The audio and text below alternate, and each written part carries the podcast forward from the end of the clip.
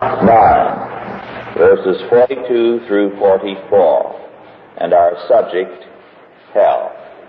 And whosoever shall offend one of these little ones that believe in me, it is better for him that a millstone were hanged about his neck, and he were cast into the sea. And if thy hand offend thee, cut it off.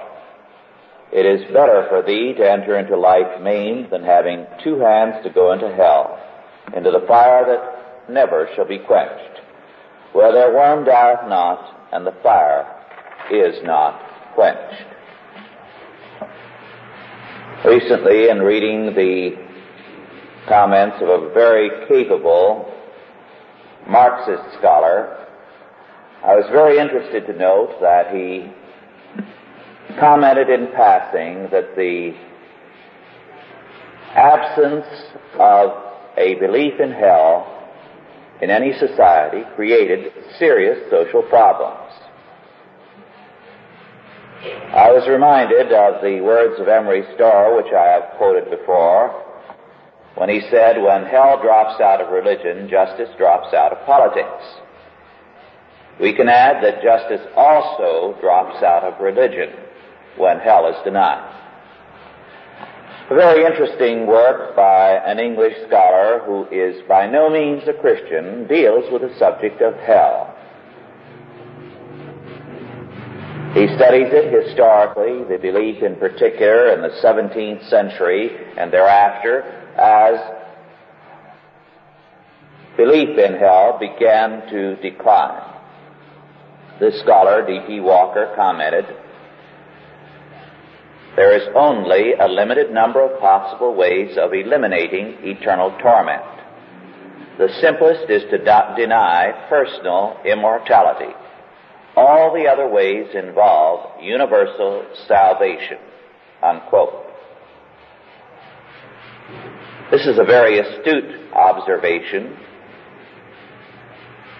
and particularly telling in that it comes from someone who rejects the doctrine. Now let's look at the subject very carefully in terms of what Walker, as someone who has no belief in the doctrine, says the only possibilities are. They can be reduced, he said, to three things. First of all, you can simply hold that death ends all. Then there is no problem about heaven and hell. There is no life beyond the grave. The possibility of hell, then, is exchanged for the certainty of death. It means the reduction of life to meaninglessness. But many men prefer this. They prefer an eternal meaninglessness to an eternal God and a universe of meaning. To accept eternal death and universal death as ultimate is a form of suicidism but many prefer it to life on God's terms.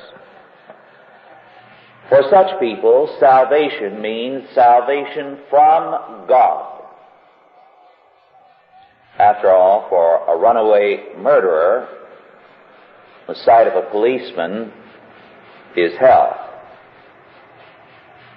But for someone who is being attacked, to see a police car come around the corner means salvation. And so it is that unregenerate, reprobate men have seen salvation as escape from God. They are ready to pay the price of eternal death. I recall some years ago a man who was a militant atheist, a thoroughly reprobate character, and when someone commented to him in my presence that when there was a discussion of is there life after death, and he insisted that death ended everything. And someone reminded him that that meant, of course, that there was no meaning in the world. It was the finish for any idea that there could be any meaning or purpose or direction or sense in life. And his triumphant answer was, it's the finish for God also. For him it was worthwhile to eliminate all purpose and meaning in life if he could eliminate God. Of course, long before Dostoevsky pictured such a character in his The Possessed Kirillov, who said by his suicide he would kill God. And psychologically, there was a profound truth to that. The death of man to affect the death of God. This then is one way of looking at the situation. You eliminate the problem of heaven and hell by saying death ends all. The second alternative, as Walker pointed out, is that hell can be dropped.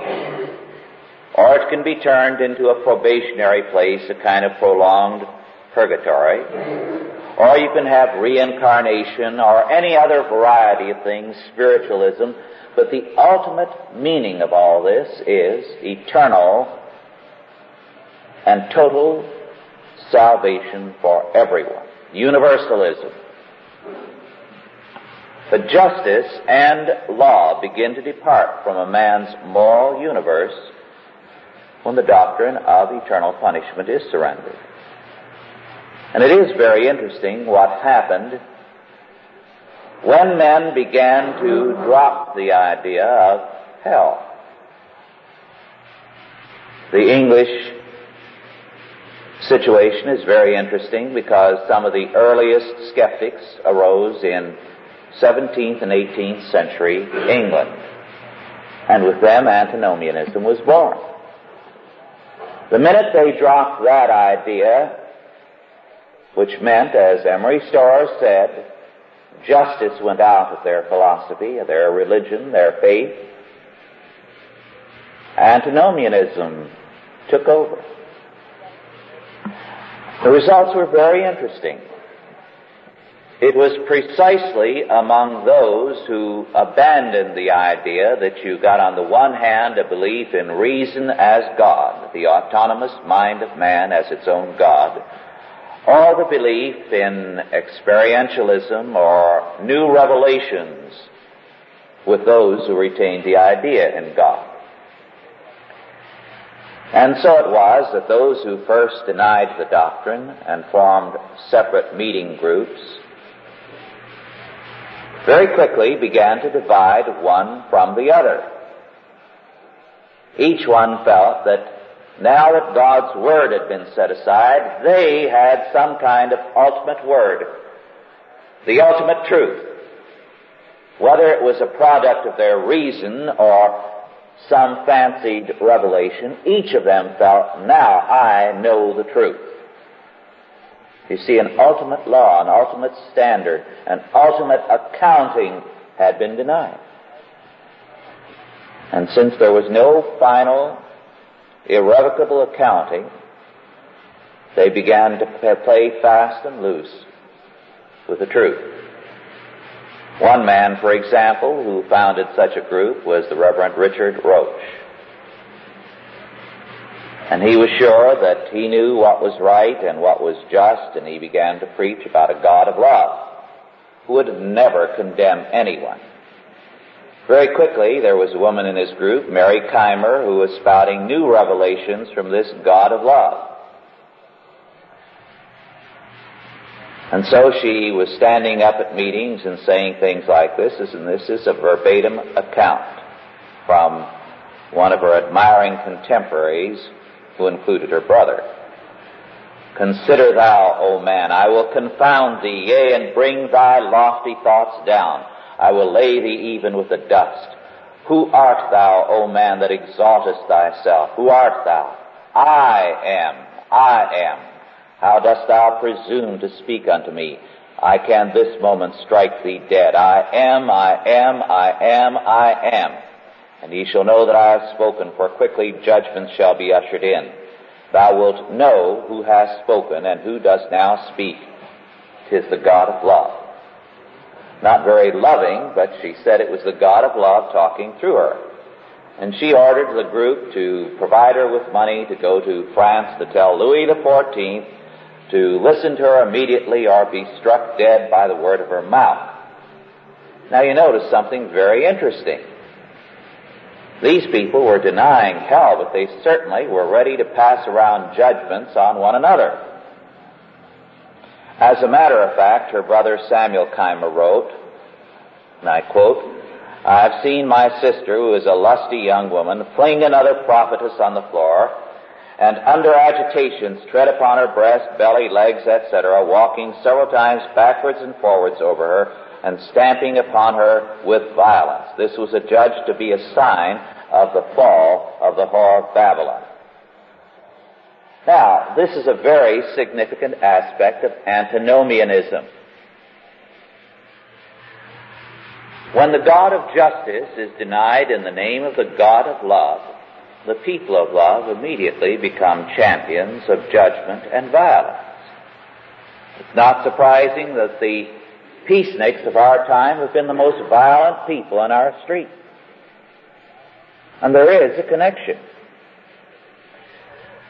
When you eliminate the justice of God, and when you eliminate the doctrine of hell, then you must take it upon yourself to play God and mete out justice.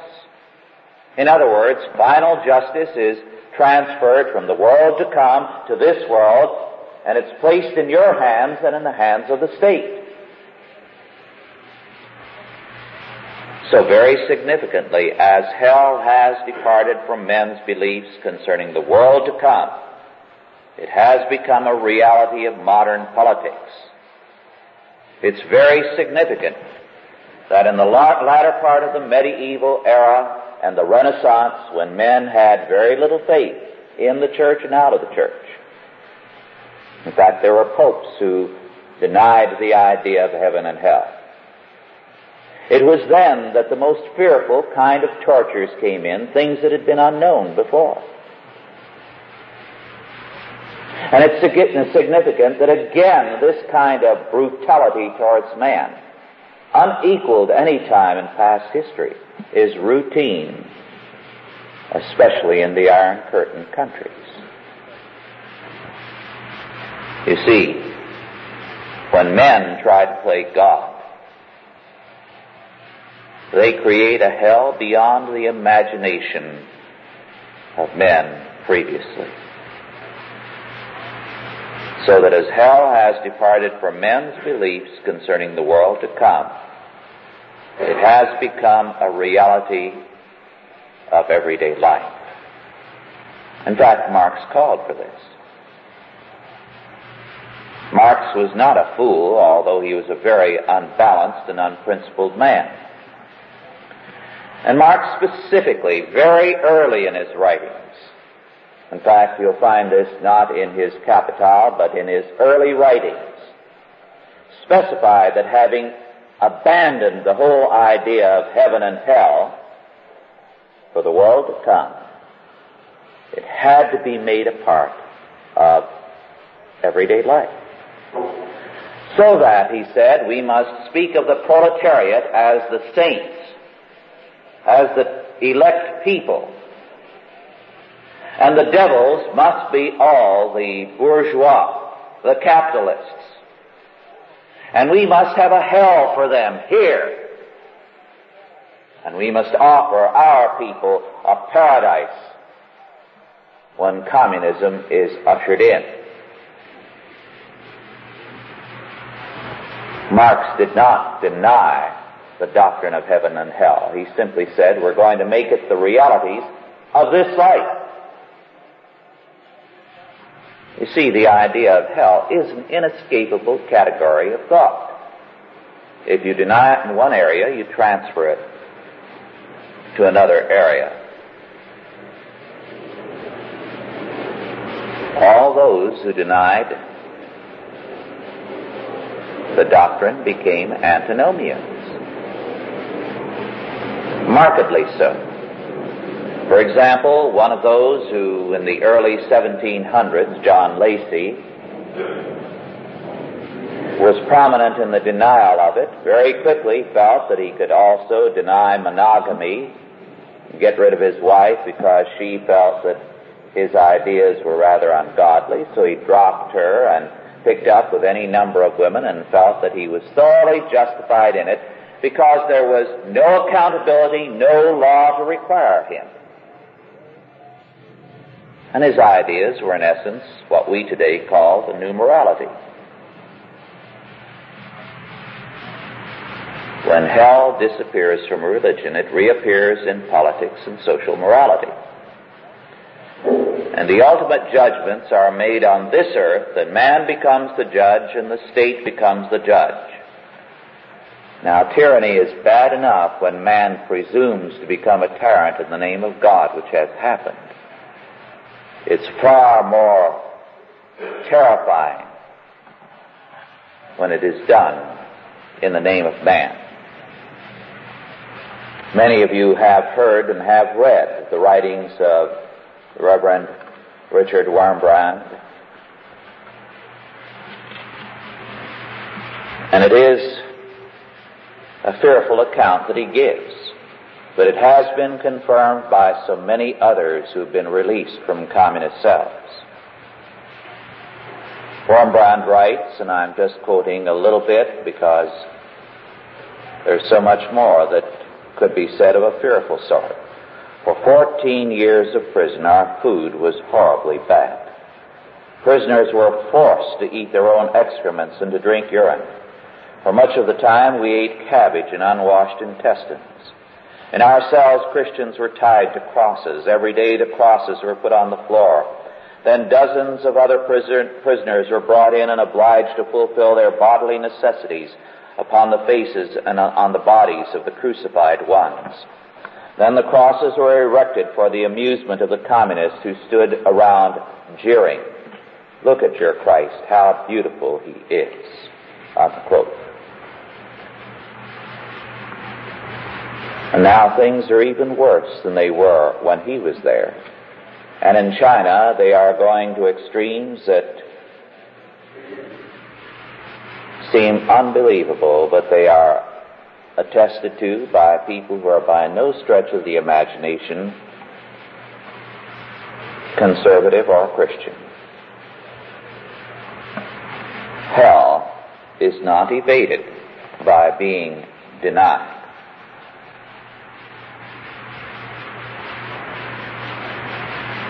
Thus, when men choose either to deny that there is any life beyond the grave, or they take the second alternative that Walker cited, to hold out a hope for the universal salvation of everyone. Hell moves into everyday life in a way that men have never imagined was possible. There remains then the biblical alternative. Now it is significant that Walker, as he deals with the biblical doctrine of hell, is very fair-minded. For a man who is not a Christian, he very candidly admits that through the centuries, Christians have recognized that the language is symbolic, that it does not refer to a literal fire or to a literal worm or to a literal gnawing, that these things are symbolic of the self-torment of the reprobate, of their conscience, of their inner torment. The biblical doctrine of hell says that hell is the place of the wicked. This is stated in the Psalms, in Proverbs, and in many other places. Our Lord also described it as the habitation of the devil and his angels. The word for hell is very revealing. It is Gehenna or Hinnom, depending on whether you use the Hebrew or the Greek derivation. And it took its name from the valley of Gehenna or Hinnom, which was the city dump of Jerusalem.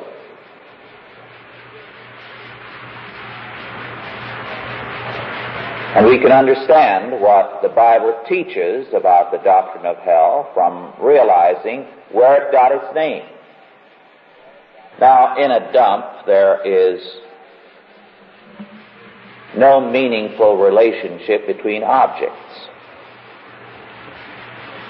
If we look at this room, we see that everything is placed in a meaningful relationship to everything else. The windows are so designed to give light and air.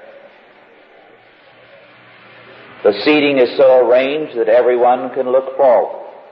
Everything is done in terms of a purpose, a meaning. Everything in your home has a place in terms of a relationship to everything else, so that there is a meaning in all your furnishings. Every little knickknack you have has a meaning to you, so that it has a memory attached to it, an association, and so on. Now, in a dump, nothing has any relationship to anything else. It's just a miscellaneous junking of useless items. There is no meaningful relationship between one thing and another, although they may be jammed together. This tells us then something about heaven and hell. Heaven is that realm where all people and all things have a meaningful, loving fulfillment, one in another. There is a totality of meaning, a totality of purpose, a totality of fulfillment. Whereas in hell there is a totality of isolation. There is no community between one person and another. There is a total isolation so that everyone is his own world, his own universe, his own God. Now, this is significant because it does indicate that on the one hand, the kingdom of God and heaven and the new creation are the realm of total meaning, purpose, and plan. Whereas hell is that realm where everyone lives as his own universe. C.S. Lewis commented on the doctrine of hell, and I quote, Milton was right. The choice of every lost soul can be expressed in the words, better to reign in hell than to serve in heaven. There is always something they insist on keeping, even at the price of misery. There is always something they prefer to joy, that is, to reality. You see it easily enough in a spoiled child that would sooner miss its play and its supper than say it was sorry and be friends. You call it the sulks, but in adult life it has a hundred fine names. Achilles' wrath and Coriolanus' grandeur, revenge and injured merit and self-respect, and tragic greatness and proper pride, unquote. But as Lewis goes on to say, those are all words for hell. Now, the significant fact is that this is what existentialism is talking about. We've discussed existentialism a number of times. It is the belief that man should be his own God, totally uninfluenced by anything in his past or his environment or in the world around him. That he should be governed only by the biology of his own being. This is why Sartre has said, as the great existentialist philosopher, that First, he has said other people are the problem for him because if he's God, how could he admit the divinity of other men or other people? And second, that for him, his neighbor is the devil. If he's God, he will not recognize any other person as God. So that in existentialism, every man is his own universe, living in total isolation. This is why the problem of communication is such a big one in the modern world. How can you communicate when you will not recognize anyone else except as your creature? But they claim to be their own God. As a result, the doctrine of hell is simply what existentialism sees as its goal and its heaven. Everything that the ex- existentialist philosophers are describing as being their goal, that which man should attain, to be his own God in his own world, totally unrelated and independent of all things else, God or man, or the world around him. This is what hell is. And this is what the imagery that our Lord uses means. And it is significant that Sartre himself practically uses our Lord's language when he describes what existentialism leads to. And he concludes his massive work on being and nothingness with these words in the concluding major section Man is a futile passion. But all there is to man is this futile self torment, this inner gnawing, this burning. And yet he will not surrender this. It's his idea of heaven because it means to him independence from God, or so he thinks. The only reason, you see, the doctrine of hell is offensive to the existentialist mind is because God thought of it first.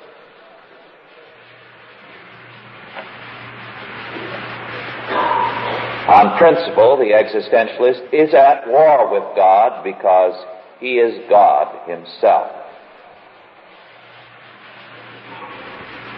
And of course, this was the temptation of Satan, to be as God, to be your own world to be your own realm. And therefore he must wage war on principle. Because if he did not say on principle I must resist, he would have to say the truth of the matter is I'm a sinner. So he'd rather wave the flag of principle than raise the petition of confession of sins. And of course, this is the characteristic of the sinner. I recall some years ago a situation where a man was guilty of adultery and he felt very guilty around his wife. And so his attitude was on principle to pick a fight, to find an occasion to put himself in the right. So he was always finding fault. And on this one occasion, he came in and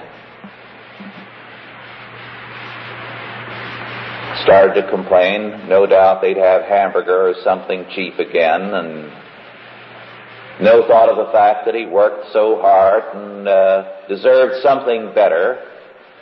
And he was halfway through uh, his second sentence complaining when his wife told him no, she managed to save enough out of the budget to provide him with steak. So he immediately jumped her for being a spendthrift. And of course she immediately recognized there's something wrong here.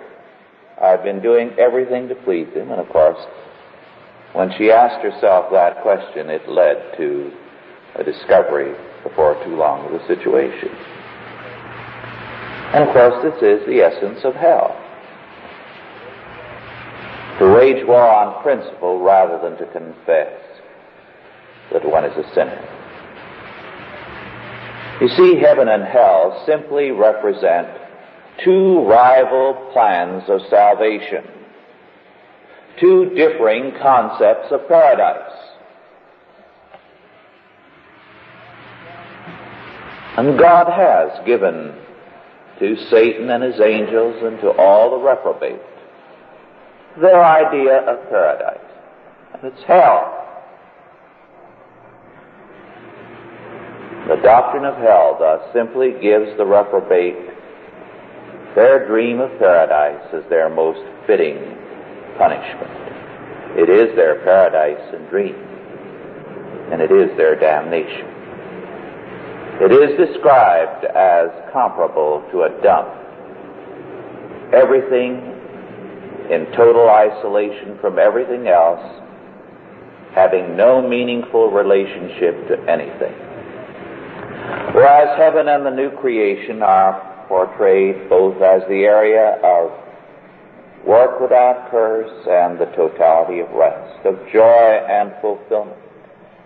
And the New Jerusalem is portrayed for us in Revelation symbolically as a city, a city of unequaled magnificence, and yet as a garden, another garden of Eden, having all the perfection of every aspect of life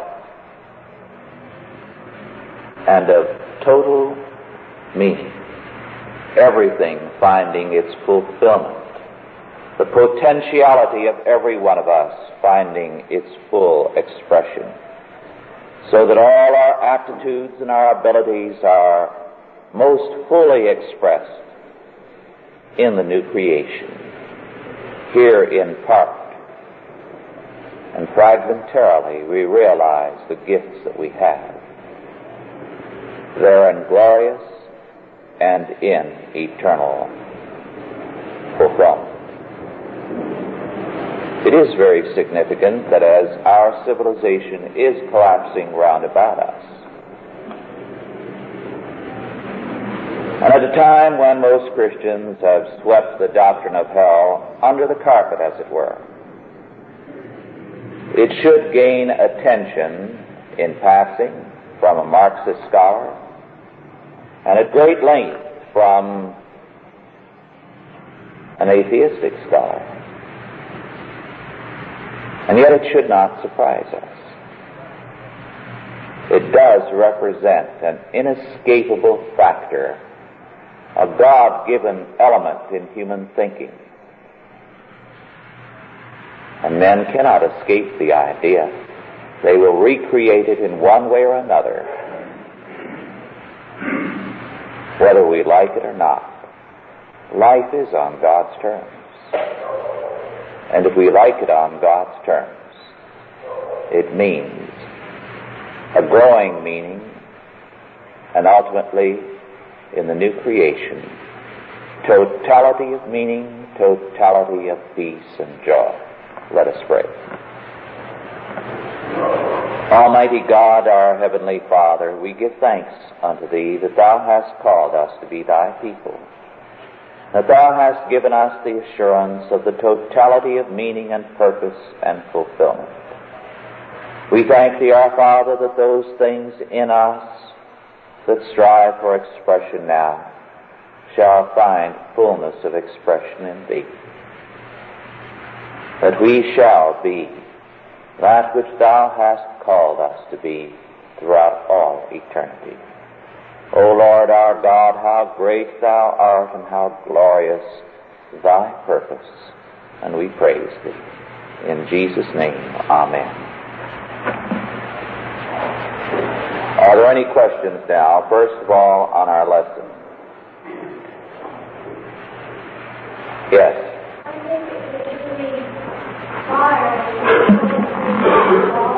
Yes. And it always has been. It's only in recent times, as people have attacked the doctrine, that they've tried to interpret it that way. But you can go back to the church fathers, to the uh, rabbis, and it was always recognized to be symbolic of the inner torment of conscience. Yes. Is the cup of water also a symbol of a gift someone maybe not understand that that understanding of the thought was literally physical help. Yes. Now that's in the preceding verse, and at another time we may consider that. Uh, For whosoever shall give you a cup of water to drink in my name, because ye belong to Christ, verily I say unto you, he shall not lose his reward. That's an affirmation of total meaning. There is no meaningless act in the universe. So that even a cup of cold water given to someone in the name of Christ, our Lord says, has its reward and has its meaning. The very hairs of our head, he also declared, are all numbered. Total meaning. This is our privilege when we move in Christ. Everything has meaning. Everything has reward. But when you deny Him, nothing has meaning. Nothing has a reward. It's the negation of all meaning and purpose. But of course, this is exactly what existentialism wants. There can be no meaning, the existentialist said, except myself. I must provide meaning or there can be none. It's life on my terms. It's like a remark, maybe you've used it at one time or another humorously because it used to be a very common one. Uh, of some people when they just will not be comforted. If I want to be miserable, I'm going to be miserable. So don't try to talk me out of it. Well, you've encountered that frame. We all are guilty of it at one time or another. But you see, that's symptomatic. And that's the psychology of existentialism and of hell. Yes. Uh, do you see hell as sort of total isolation, like if all our senses were, were cut off, or is it maybe some kind of weird situation where, like, you know, we, you know, we can talk to people, but just the people wouldn't be able to understand what they have? Well, let me explain it by going back, say, 150 years to early America. Now, some of you may have studied snowbound when you were in school. What snowbound describes, it was very routine and characteristic of life in those days. The doctor comes through the snow to visit the sick woman, and then he goes over to the neighbors and tells them precisely what they're due to do to take care of her. And that was routine in those days. People knew each other, they took care of one another. The idea we have today of, say, lonely settlers pushing out to the west is ridiculous.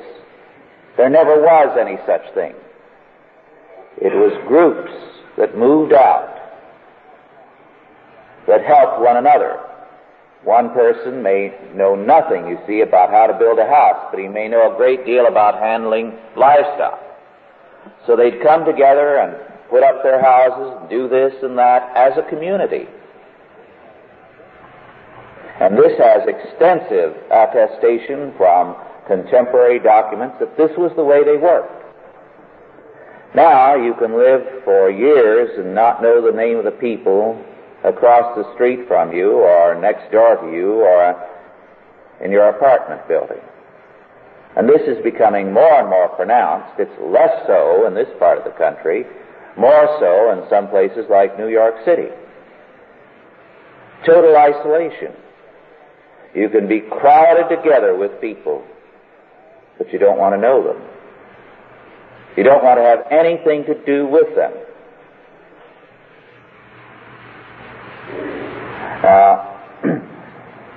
this is the uh, difference, you see, between heaven and hell, between community and isolation. Close proximity, but no desire to do anything. Now, more than once, and I've talked to various church groups and told them about Christian reconstruction and what Christians should do. Well, they say, what practically can we do? Now, I've never heard of a situation yet. I have mentioned this a number of times or anyone's done anything about it. Why? They're ready to say, I'll dig into my pocket and send money to Africa or Asia or uh, somewhere else for a mission church or missionary work. But when you mention the fact that it was once commonplace for Christians to care for their own. All right.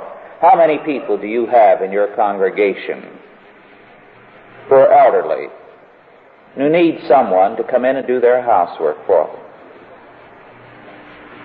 or someone to take them shopping, or someone to take care of various little chores for them.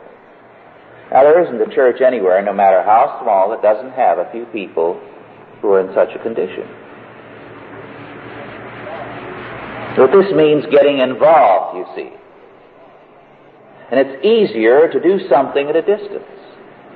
The last thing the modern man wants is to get involved. And that goes for Christians who are deeply infected today with this existentialist mentality. It's better to sit back and just pick at people, which is existentialist also. No involvement. That's the existentialist mentality, and it deeply infects us. The existentialist is a God sits back and judges. He won't touch a situation unless it's perfect. And this is why our world is in the predicament it is. With only a fraction of the Christians today practice the type of neighborliness that was commonplace in bygone generations, it would have a major impact on our time. Now, this is the difference, you see, between heaven and hell. You might speak of modern life as being in the suburbs of hell because it's moving in that direction with the increasing isolation of man from man.